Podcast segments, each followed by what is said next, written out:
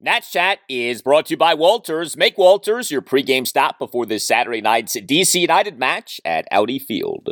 Register at waltersdc.com slash events and receive a free old-time logger for doing so. We're driven by the search for better. But when it comes to hiring, the best way to search for a candidate isn't to search at all. Don't search match with Indeed. Indeed is your matching and hiring platform with over 350 million global monthly visitors, according to Indeed data, and a matching engine that helps you find quality candidates fast. Ditch the busy work. Use Indeed for scheduling, screening, and messaging so you can connect with candidates faster.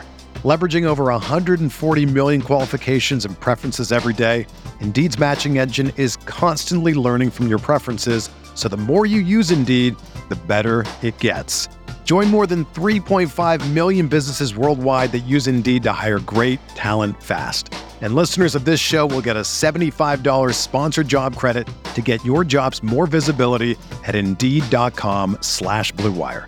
Just go to Indeed.com slash BlueWire right now and support our show by saying that you heard about Indeed on this podcast. That's Indeed.com slash BlueWire. Terms and conditions apply. Need to hire? You need Indeed.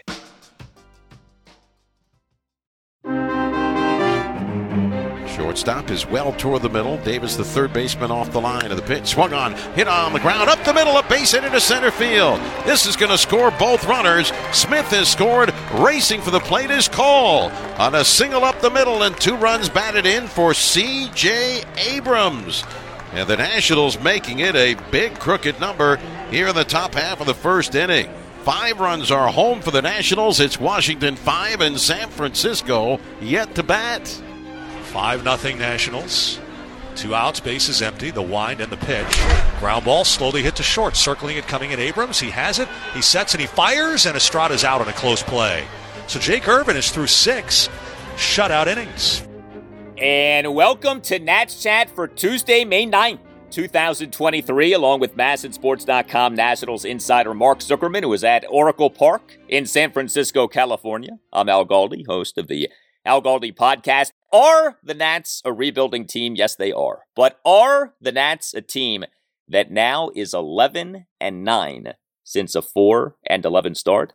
Yes, they are. Late night on Monday night, another Nats win, a 5 1 win at the San Francisco Giants in game one of a three game series. The Nats now have won five of their last seven games. The Nats late night on Monday night, a five run first inning. The Nats late night on Monday night, six and a third scoreless innings from Jake Irvin in just his second major league regular season start. These late night games are tough for people to stay up and watch. We get that. That's where this podcast comes in.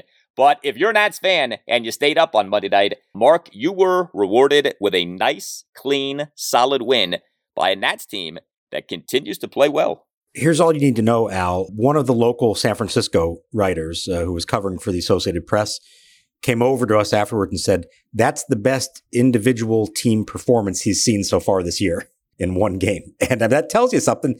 The way they went about and just took control of that game from the very beginning, the way Jake Irvin pitched, the way the defense played behind him, that was crisp. It was clean. They played with a purpose and it was a fun thing to watch this team do. And are they going to do that every night? No. But I think we've seen now over the course of 35 games that they have the ability on any given night to play a game like that. And when it does come together, it's a lot of fun to watch. And it, it does kind of make you forget about the overall state of the organization or where they are right now in the rebuild. It makes you think, boy, they're not that far off when they play like that, right? They're not. And, you know, the Nats now are 35 games into the 162. We're approaching a quarter of the way into the regular season. So, you know, we are starting to get you know, a decent sample size on the team. Now, we know a lot of things can change. We all know there's a long way to go, but I don't know how, if you're a Nats fan, you don't feel appreciably better about this team. Last season wasn't just bad. Last season was ugly. You know, it wasn't just the major league worst 55 and 107. It was the major league worst run differential 252 minus 252 runs. Ugly, hideous baseball so often on display last season, as was the case in a lot of ways in the 2021 season. We're not seeing that. You know, I don't know how many losses the Nats are going to end up with this year, but I feel very confident in saying that, you know, barring like just something totally unforeseen, we're going to exit this season feeling appreciably better about the state of this team. Yeah, I agree. And, you know, part of that is because we've talked about all along who's doing it. And there are key young pieces to the puzzle that are doing it. So it means more than just whether or not they win a game this year, but that these are guys who may be winning important games for them next year and beyond. So it starts with that. But even if it didn't, just the quality of baseball, they look like it's going to sound crazy to even have to make this qualification, but they look like a major league team. They did not at a lot of the time last year look like a major league team. They absolutely do this year. When they lose, with the, only a handful of exceptions, it's still good quality baseball. They just come up short usually because they don't score enough runs. It's a different brand. It's a much more enjoyable brand of baseball to watch. And I just did the numbers and yeah, it's 35 games. So these things can change very quickly. But at 15 and 20, they're on pace to win 69 games this year. I think everybody would be thrilled with that as the end result. And you say, well, 69 wins, that's nowhere close to where you need to be. No, but when you're coming off 55, that's a massive improvement. And this is even with the 4 and 11 start that you said. I mean, since then, they've essentially been better than a 500 team. And they're going to go through their ups and downs. There are going to be some stretches where the pitching isn't this good, of course. But maybe I'm jinxing it by saying this, but I don't feel like this is a team that looks like it's going to go through long, long losing streaks, provided they stay healthy, don't have any major issues in that regard. Well, Mark mentioned the pitching. How about the Nats starting pitcher in this game on Monday night? Jake Irvin. He made just his second major league regular season start, and he was terrific. Six a third scoreless innings with five strikeouts. He became, in fact, just the second Nats starting pitcher to pitch into the seventh inning of a game in this season. Four hits, a double, and three singles. He did issue three walks. He did get helped out by his defense, and that's in this game turned four double plays, three of which happened while Irvin was pitching. He threw 92 pitches, 54 strikes versus 38 balls. He had the changeup working. I thought it was interesting. Davey Martinez in his postgame session with you guys, a lot of praise for Keibert Ruiz and the rapport that Keibert had with Jake Irvin. They did a great job today, those two together. But man, I mean, look, Jake Irvin was solid in his major league debut. He was a lot better than solid in this game on Monday night. He was great. I don't know if this is some kind of diamond in the rough hidden gem that we've discovered here, and there's a long way to go before you really know what Jake Irvin is going to be. But it's hard not to be impressed with what we've seen here so far. And what I love from him in this one, the results are one thing. That was great. But it was the presence he had on the mound. He looked like he belonged, like he was in complete control. He worked fast. He was throwing strikes. He was bouncing off the mound when he would strike a guy out or when he'd get a double play behind him. Like you said, the rapport with Keibert Ruiz was great. There was a changeup, might have been one of the first ones he threw on the night that he got for strike three, and he immediately pointed at Ruiz as if to say, Yeah, you know, we're on the same page here. You saw that. That was the right pitch to call there. I mean, he had enthusiasm. He was enjoying himself as he was out there. And afterwards, it's a pleasure to talk to him as well because he's just got a smile on his face. He is loving every minute of this. Again, it's two starts from a guy who was not considered a top prospect. So let's temper this a little bit. But watching him, both in his debut and in this one, you see results, but you also see a certain unquantifiable quality about him that makes you think this guy has something going on there it's so funny how things can work out. So the Nats last Wednesday recalled Jake Irvin from AAA Rochester. He's in the Nats rotation because Chad Kuhl is on the 15 day injured list with this right foot injury. Chad Kuhl was in the Nats rotation because Cade Cavalli is out for the season due to Tommy John surgery.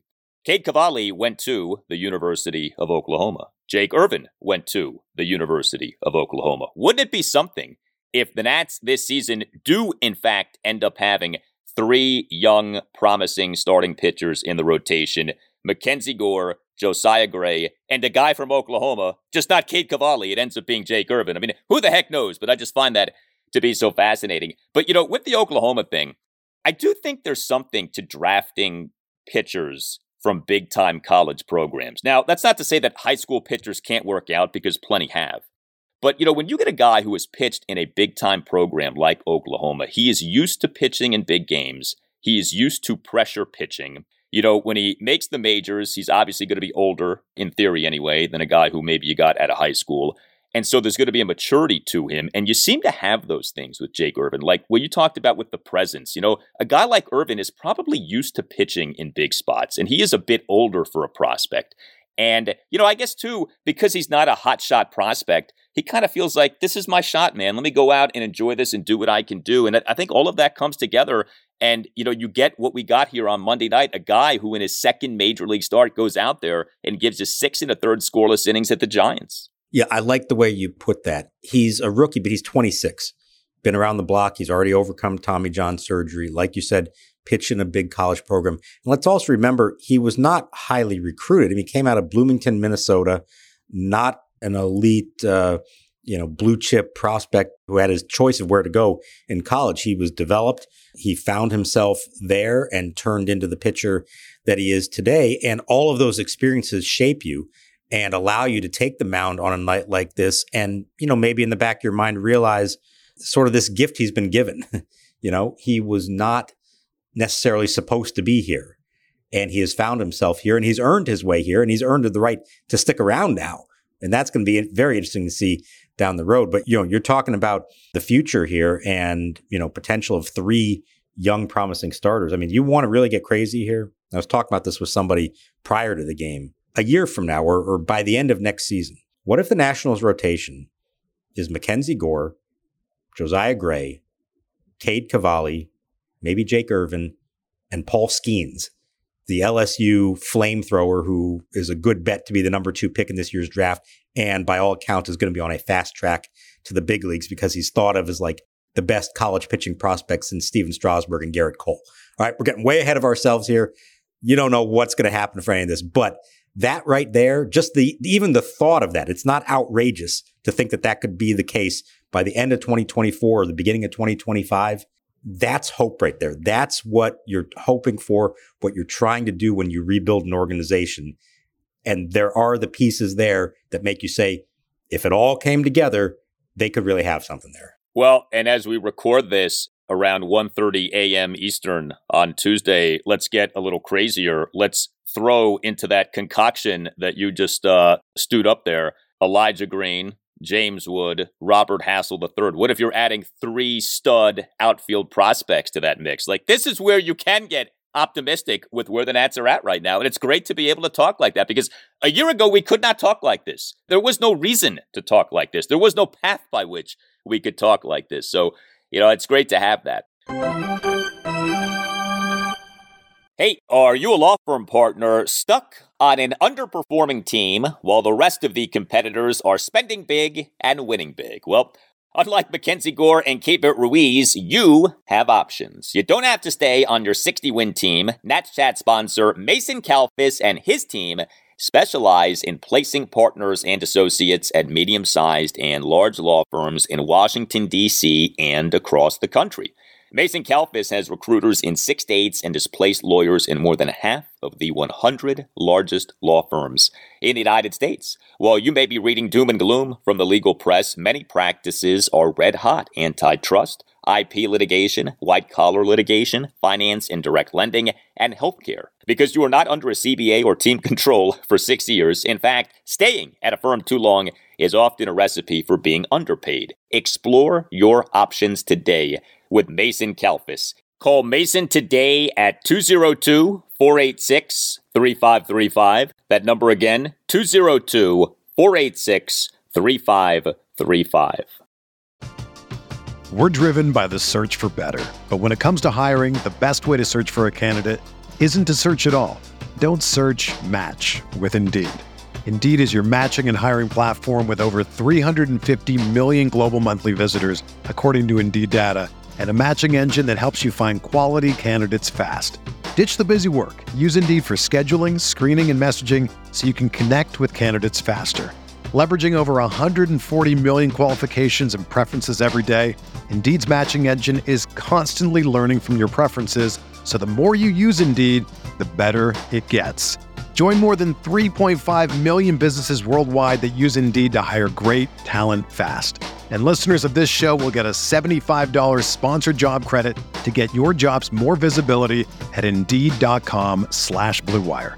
Just go to Indeed.com slash BlueWire right now and support our show by saying that you heard about Indeed on this podcast. That's Indeed.com slash BlueWire. Terms and conditions apply.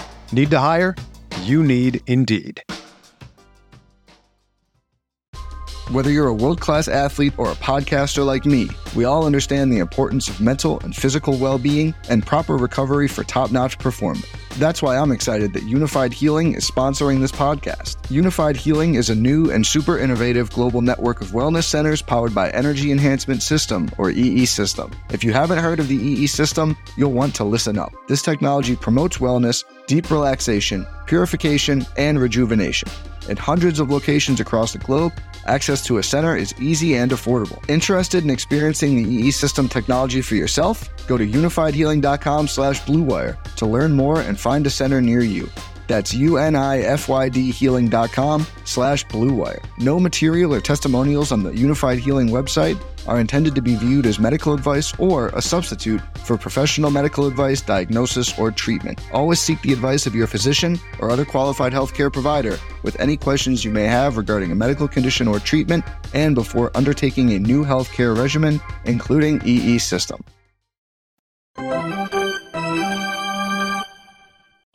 Here's the pitch swung on, and Call lines it into right center field. That's a base hit. Rounding third and scoring is Meneses. Into third is Smith, and into second with a pop up slide and a double is Alex Call. The Nationals finally get an extra base hit with their sixth hit of the inning. And it's now the Nationals three and the Giants nothing. Well, speaking of the Nationals offense, it on Monday night had quite the game in terms of the start, anyway. A five run first inning. The Nats won this game 5 1. They did not score the rest of the game, but they, in the first inning, erupted for five runs on seven hits in an oh so typical Nationals big inning in 2023. Seven hits, a double, and six singles. The Nats for the game, 11 hits, just one walk. The 11 hits were comprised of a double and 10 singles. This is who the Nats are. We know that. But what a job by the Nats in that first inning, getting out to a big lead, giving Jake Irvin a cushion with which to work. And, you know, it was a hit parade. It was one hit, one opposite field hit, it seemed like, after another. This was remarkable. Everything about this, they were so aggressive, going after often the first pitch or at most the second pitch. They started the game seven for eight and five of six with runners in scoring position. And if not for a base running blunder, which we can get to here if you want, it really could have turned into a much bigger inning. Now, I mean, it turned out it was fine. You score five runs, but it was a calculated effort on their part to be aggressive. They know that Anthony DeSclafani throws strikes. They know that they didn't want to fall behind in the count. So first good pitch you see, go after it. And it was just this amazing thing to see. I mean, it, it almost felt like, and I asked afterwards, this was not the case. It almost felt like they knew what was coming. You know, they were on him the way that you would say, boy, he's tipping his pitches or they know something. I asked afterwards, I was somebody I trust swore to me that was not the case. This was just a good approach on their part. And then you did see after the first inning that approach didn't so much work anymore because they maybe got a little too aggressive and started chasing or DeSclafani made some adjustments. But man, I mean, it was five nothing and DeSclafani had only thrown 18 pitches to eight batters. It was barely two pitches per hitter. That's how aggressive they were against him. What's so funny is that DeSclafani gave up the five runs in the first inning. He ended up pitching for seven innings in this game. I'd love to know how often in the history of the sport that has happened. A pitcher gives up five runs in the first and ends up pitching for seven innings in the game. And yet that did happen in this game. So the biggest blow in the five run first, CJ Abrams, a two out, two run single up the middle for a 5 0 Nats lead. Abrams on Monday night, 1 for 4. Lane Thomas in this game on Monday night as a leadoff batter, 3 for 5 with three leadoff singles. He ended up uh, generating three leadoff singles in the game, including a leadoff single in that five run first. Joey Meneses, the singles machine, two more singles in this game on Monday night. He is a number four batter, two for four with an RBI single and another single. How about what we're seeing from Luis Garcia here? Garcia on Monday night, a fourth consecutive multi hit game. He remains in that number two spot, and he is thriving in that number two spot right now. Two for five with two first pitch singles. He in the five run first, a first pitch, opposite field single to left field. I know Davey with you guys after the game talked up Luis Garcia and why he's doing so well, but man, does he seem locked in right now. He's 10 for 18 on the road trip. Okay. It's not just multiple hits. He's had three hits in a couple of these games, swinging at the right pitches. You know, that's what it's all about with him. We know he can make contact, but it's a matter of finding the right one to make contact with. And he has been energized by hitting near the top of the lineup. It's been a good thing for him to do that and showing that he can be that and not just a bottom of the order kind of hitter. He sort of epitomizes what this lineup is, you know, these guys who aren't going to swing from their heels, but they're going to put the bat on the ball. They're going to be aggressive. You just hope they get the ball in the air enough, or if they hit it on the ground, they can find the right holes. It's not power, but it is contact and moving the baseball, as Davey likes to talk about it. When it works, it looks really good. When it doesn't, it can be frustrating because it leads to a lot of quick outs. And, you know, in a lot of ways, what they did after the first inning was so emblematic of this team and its faults as a lineup in that they do make quick outs. DeSclafani should never have still been in the game after seven innings, but they allowed that to be the case because they continued to be aggressive in making outs. But that's okay. They made it work in this case, and he's been good. Think it's a big step up for him. And what he's also doing in the field, which he's done all year long, he and CJ Abrams were outstanding in the field in this game. Four double plays between them. Garcia had a sloppy throw that probably could have been his first error of the year. wasn't called an error.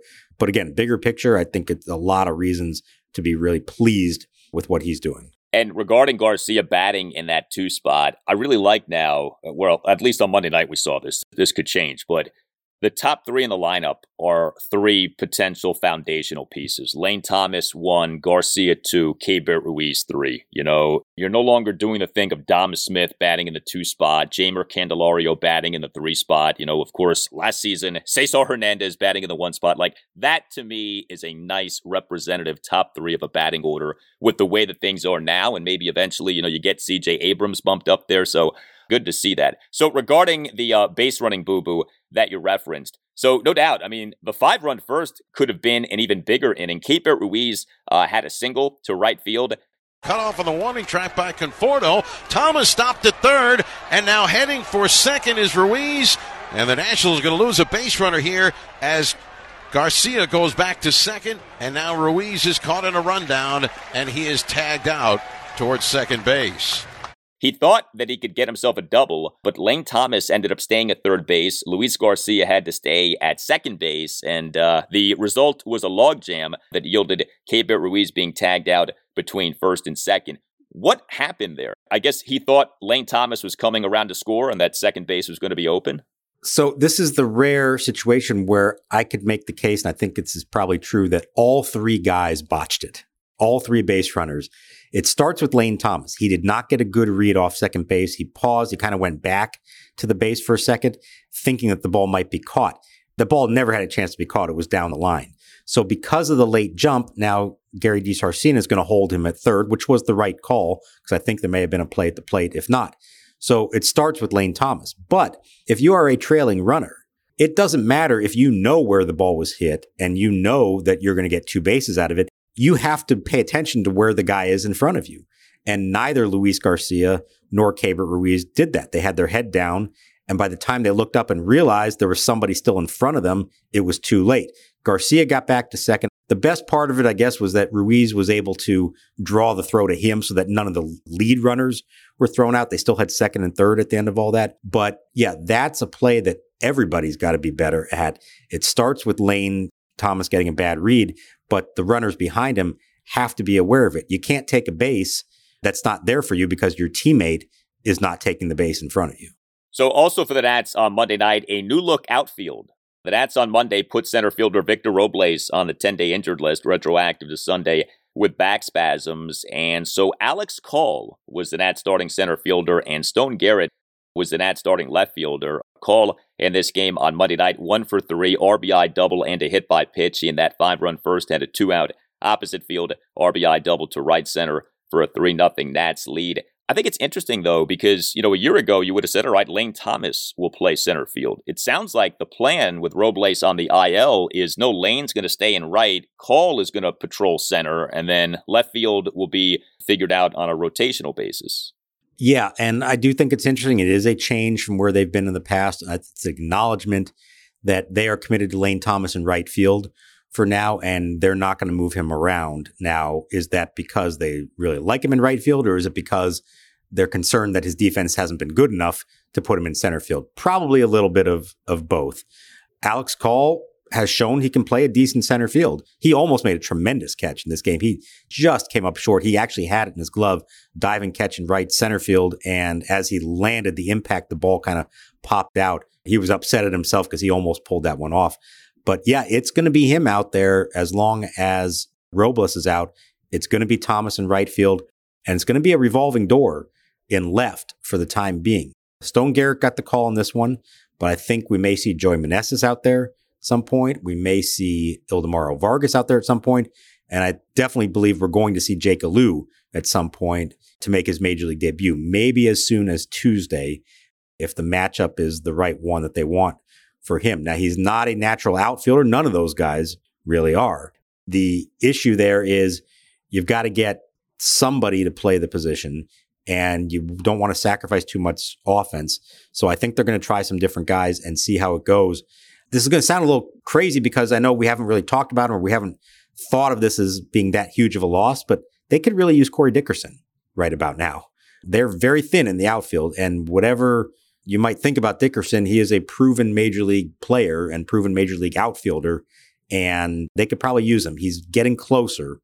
He may go on a rehab assignment here in a few days, and maybe by next week could be ready to come off the IL. So it's possible we see him before Robles comes back, and that will help somewhat as they try to sort this out. Yeah, Corey Dickerson has been out for a long time. It was on April 2nd that the Nats put Dickerson on the 10 day injured list with his left calf strain. Hey guys, it's Al Galdi for Window Nation. Some amazing news from Window Nation. You can modernize and reinvest in your home today with new windows from Window Nation, all while capitalizing on Window Nation's best deal of the year. 0% financing for five years. Unheard of. Zero interest for five years. And Window Nation will give you two free windows for every two windows that you buy. Call 866 90 Nation or visit windownation.com and tell Window Nation that you want the deal that you heard about from Al Galdi on the Nats Chat podcast. Protect and increase the value of your home today by taking advantage of this great offer. Again, 0% financing for five years and two free windows for every two windows that you buy. And by the way, that goes for any style of window from Window Nation, and there's no limit. Save thousands of dollars on your new windows and save money on energy bills, all while upgrading the look and feel of your home. 866 90 Nation or windownation.com. 866 90 Nation or windownation.com. And make sure that you tell Window Nation that Al Galdi sent you. Yeah, I mean, Jake, Jake's, you know, he's a hard worker, you know, and I got to know him a little bit um, early on in January this year and talked to him about and watched him, you know, his work ethic throughout spring training.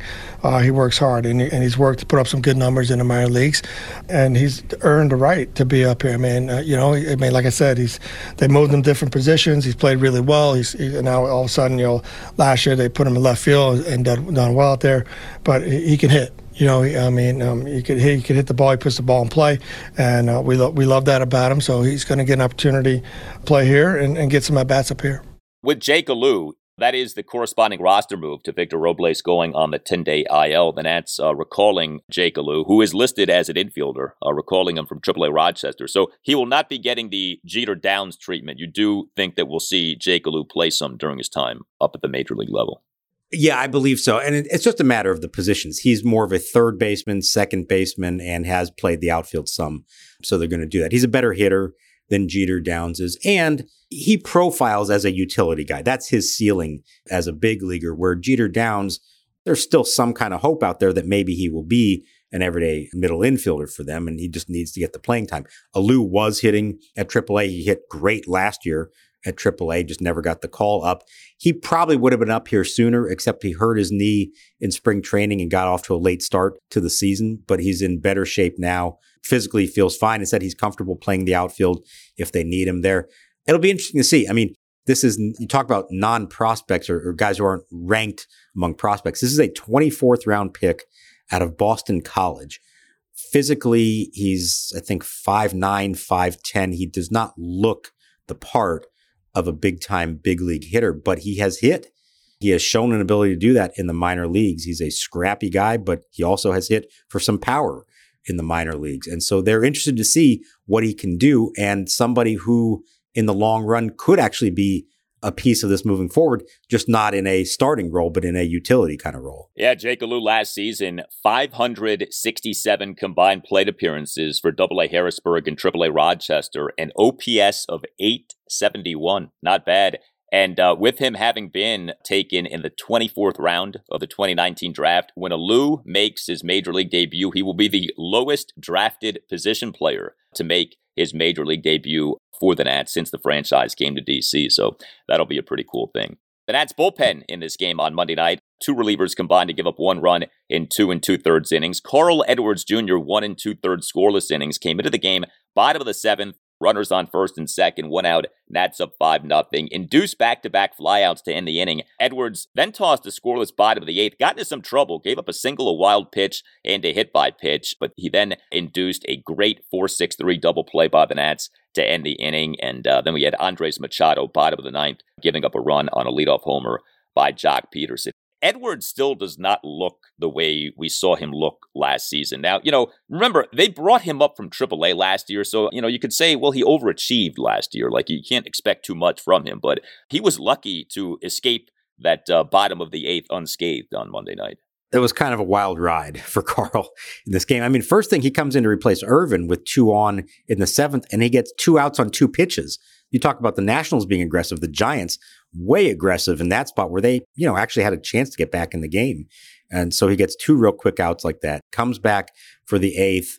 There was a wild pitch, there was a hit batter, and then he buckled down and got what he needed that has become such a forte for this team. He got the double play grounder, and Garcia, Abrams, and Smith turned it. And boy, when they really turn one like that, it's a pretty thing, particularly the 4 6 3 because Abrams has the better arm it's fun to see him turn that one and whip it over to first base. That got Edwards out of what could have been a messy situation.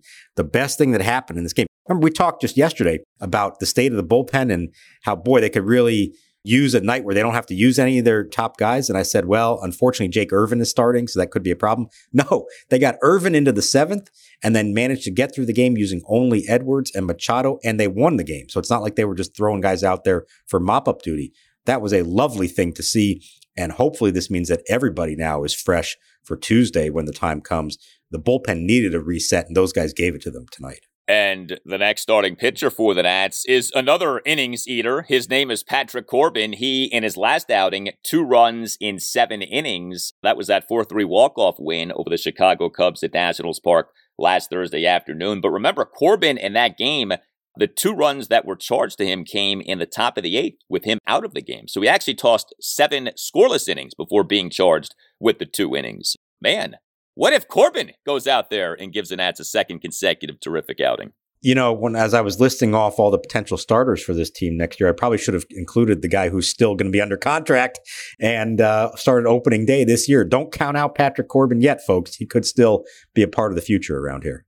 Well, you tell us what you think. Great to see the Nats doing as they are doing right now. You can find us on Twitter at Nats underscore chat. You can email the podcast, Nats Chat Podcast at gmail.com, including if you would like to sponsor the show. Hit up Tim Chover, see what we can do for you. Again, Nats Chat Podcast at gmail.com. We have a new website, natschatpodcast.com. You can listen to previous installments of the show. You can contact the show from the site. You also can get yourself a Nats Chat podcast t-shirt. Again, that website, natschatpodcast.com. All Nationals radio highlights on Nats Chat are courtesy of 1067 The Fan. Thank you to Tim Newmark for the music for the Nats Chat podcast.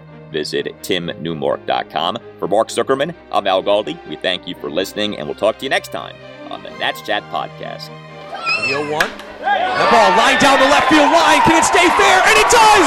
One run will score! This could end the ball game as Pagano hustling around third. Here comes the throw. No throw, and the Mariners will walk it off in the bottom of the ninth inning. On a one out, two RBI, double by Jake Alu, the best hitter on this team. And the Mariners still one in the bottom of the ninth. Four to three, just like last night, and the Mariners move to eight and three and tied for first place in the top half of the Northern Division.